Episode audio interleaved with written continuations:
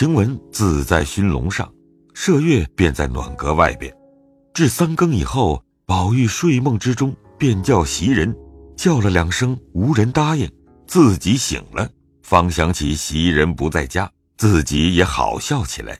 晴雯一醒，因笑唤麝月道：“连我都醒了，他守在旁边还不知道，真是个挺死尸的。”麝月翻身打个哈欠笑道：“啊，那叫袭人与我什么相干？”因问做什么，宝玉说要吃茶，麝月忙起来，单穿红小棉袄。宝玉道：“披上我的袄再去，仔细冷着。”麝月听说，回手便把宝玉披着起夜的一件雕刻满金暖袄披上，下去向盆内洗手，先倒了一盅温水，拿了大树鱼，宝玉漱了一口，然后才向茶阁上取了茶碗，先用温水涮了一涮，向暖壶中倒了半碗茶，递与宝玉吃了，自己也漱了一漱，吃了半碗。晴雯笑道：“好妹子啊，也赏我一口。”麝月笑道：“越发上脸了。”好妹妹，明儿晚上你别动，我服侍你一夜，如何？麝月听说，只得也服侍他漱了口，倒了半碗茶与他吃过。麝月笑道：“你们两个别睡，说着话，我出去走走回来。外头有个鬼等着你呢。”“外头自然有大月亮的，我们说话，你只管去。”一面说，一面便嗽了两声。麝月便开了后门，掀起毡帘一看，果然好月色。晴雯等他出去，便欲吓他玩耍，仗着素日比别人气壮，不畏寒冷，也不披衣，只穿着小袄，便蹑手蹑脚地下了熏笼，随后出来。宝玉笑劝道：“看冻着，不是玩的。”晴雯只摆手，随后出了房门。只见月光如水，忽然一阵微风，只觉侵肌透骨，不禁毛骨森然，心下自私道：“怪道人说热身子不可被风吹，这一冷果然厉害。”一面正要下麝月，只听宝玉高声在内道：“晴雯出去了。”晴雯忙回身进来，笑道：“哪里就吓死了他？偏你惯会这歇歇遮遮老婆还像的，倒不为吓坏了他。一则冻着也不好，二则他不防不免一喊，倘或吓醒了别人，不说咱们是玩意，倒反说袭人才去了一夜，你们就见神见鬼的。哎，你来把我这边的被掖一掖。”晴雯听说，便上来掖了掖，伸手进去捂一捂时，宝玉笑道：“好冷手，我说看冻着。”一面又见晴雯两腮如胭脂一般，用手摸了一摸，也觉冰冷。宝玉道：“快进被来捂捂吧。”一语未了，只听咯噔的一声门响，麝月慌慌张张地笑了进来，说道：“哎呦，吓了我一跳。好的，黑影子里山子石后头，只见一个人蹲着，我才要叫喊，原来是那个大锦鸡，见了人一飞，飞到亮出来，我才看真了。若冒冒失失一嚷，倒闹起人来。”一面说，一面洗手，又笑道：“晴雯出去，我怎么不见？一定是要吓我去了。”“这不是他，在这里捂呢。我若不叫得快，可是倒吓一跳。”“也不用我下去，这小蹄子已经自怪自惊的了。”一面说，一面仍回自己背中去了。麝月道：“你就这么跑解马似的，打扮得伶伶俐俐的出去了不成？”“可不就这么出去了。”“你死也不捡个好日子，你出去站一站，把皮不冻破了你的。”说着，又将火盆上的铜罩揭起，拿灰锹重将熟炭埋了一埋，捏了两块素香放上，仍旧照了。置平后重踢了灯，方才睡下。晴雯因方才一冷，如今又一暖，不觉打了两个喷嚏。宝玉叹道：“如何？到底伤了风了？”麝月笑道：“他早起就嚷不受用，一日也没吃饭。他这会还不保养些，还要捉弄人，明儿病了，叫他自作自受。”“头上可热？”晴雯嗽了两声说道：“不相干，哪里这么娇嫩起来了？”说着，只听外间房中石锦阁上的自鸣钟当当两声，外间直宿的老嬷嬷嗽了两声，因说道：“姑娘们睡吧，明儿再说吧。”宝玉方悄悄地笑道：“咱们别说话了，又惹他们说话。”说着方大家睡了。至次日起来，晴雯果觉有些鼻塞声重，懒得动弹。宝玉道：“快不要声张，太太知道又叫你搬了家去养息，家去虽好，到底冷些，不如在这里。你就在里间屋里躺着，我叫人请了大夫，悄悄的从后门来瞧瞧就是了。”虽如此说，你到底要告诉大奶奶一声，不然一时大夫来了，人问起来怎么说呢？宝玉听了有理，便换了一个老嬷嬷吩咐道：“你回大奶奶去，就说晴雯白冷着了些，不是什么大病。袭人又不在家，她若家去养病，这里更没有人了。传一个大夫，悄悄地从后门进来瞧瞧，别回太太罢了。”老嬷嬷去了半日，来回说：“大奶奶知道了，说吃两剂药好了便罢，若不好时，还是出去为是。如今时气不好，恐沾带了别人事小，姑娘们的身子要紧的。”晴雯睡在暖阁里，只管咳嗽，听了这话，气得喊道：“我哪里就害文病了，只怕过了人。我离了这里，看你们一辈子都别头疼脑热的。”说着便真要起来，宝玉忙按他，笑道：“别生气，这原是他的责任，唯恐太太知道了说他，不过白说一句。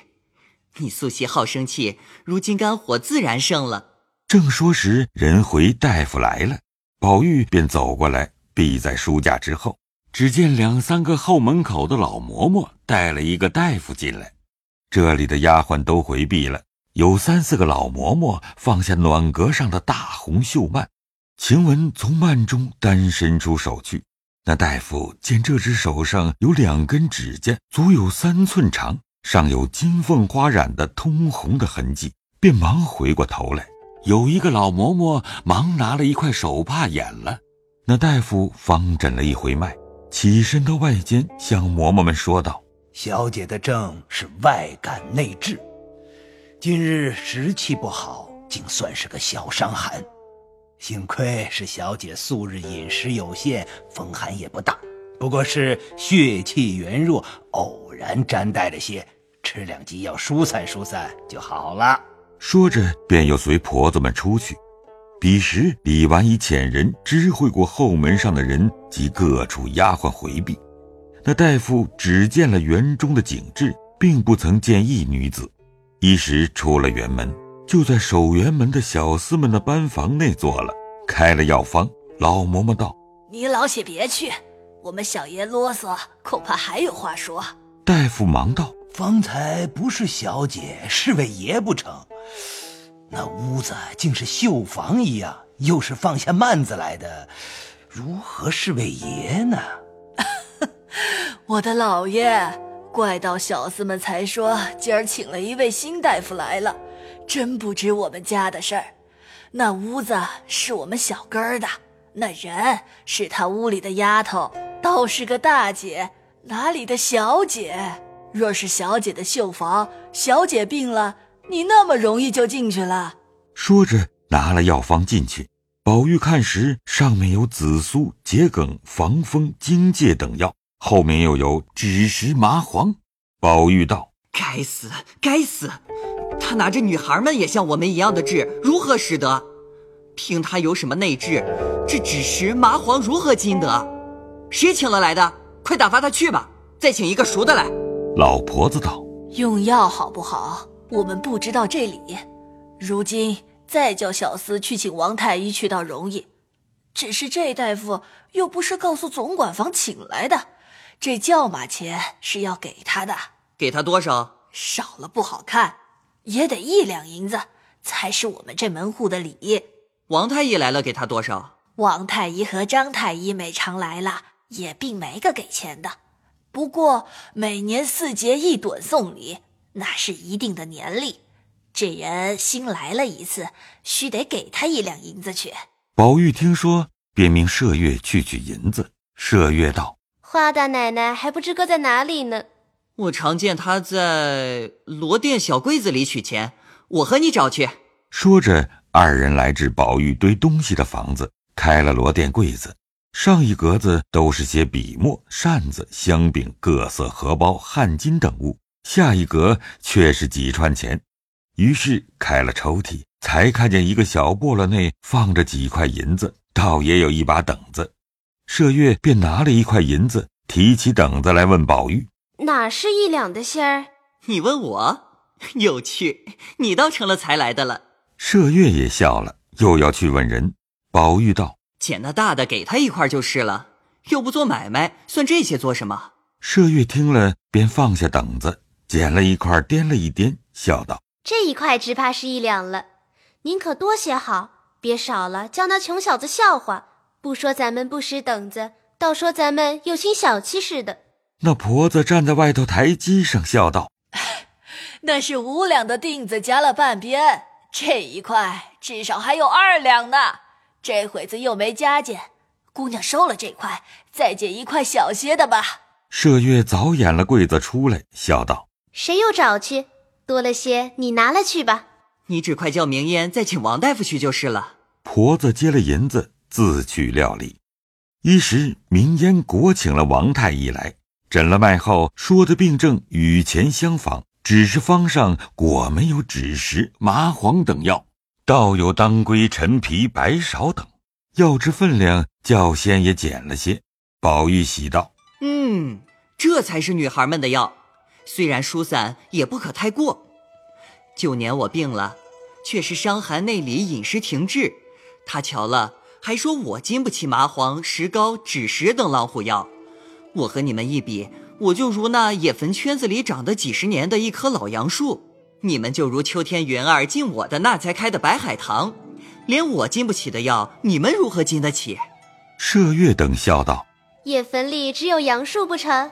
难道就没有松柏？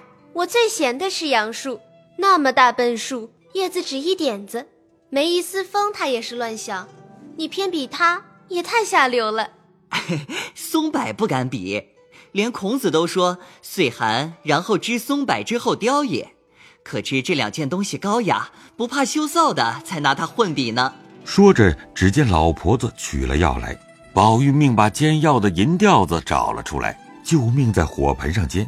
晴雯因说：“正经给他们茶房里煎去，弄得这屋里药气，如何使得？”“药气比一切的花香、果子香都雅，神仙采药、烧药，再者高人异士采药、制药，最妙的一件东西。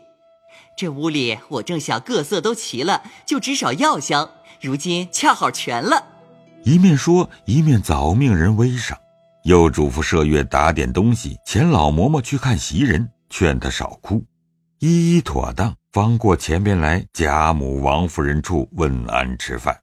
正值凤姐和贾母、王夫人商议说：“天又短又冷，不如以后大嫂子带着姑娘们在园子里吃饭一样，等天长暖和了，再来回的跑也不妨。”王夫人笑道：“这也是好主意，刮风下雪倒便宜，吃些东西受了冷气也不好，空心走来，一肚子冷风压上些东西也不好，不如后园门里头的五间大房子，横竖有女人们上夜的，挑两个厨子女人在那里单给她姊妹们弄饭，新鲜菜蔬是有分例的，在总管房里支去，或要钱，或要东西。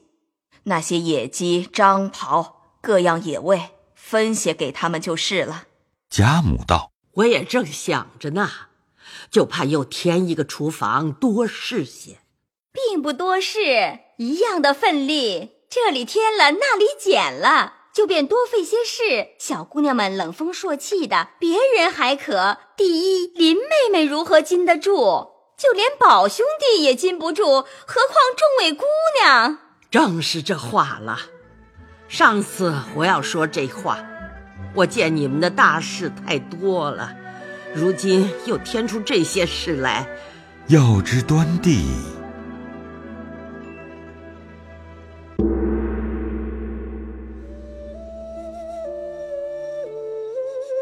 本回讲述人刘峰，薛宝琴由裴志莹扮演，薛宝钗由王冰田扮演，林黛玉由达一茜扮演，探春由陈瑞杰扮演，李纨由李若琳扮演，王夫人由黄一飞扮演，王熙凤由赵蓉蓉扮演，袭人由黄一飞扮演，平儿由陈瑞杰扮演，周瑞家的由孙青扮演，麝月由吕佳怡扮演，晴雯由张悦扮演，贾宝玉由乔治浩扮演，大夫由张欣扮演，贾母由曹雷扮演。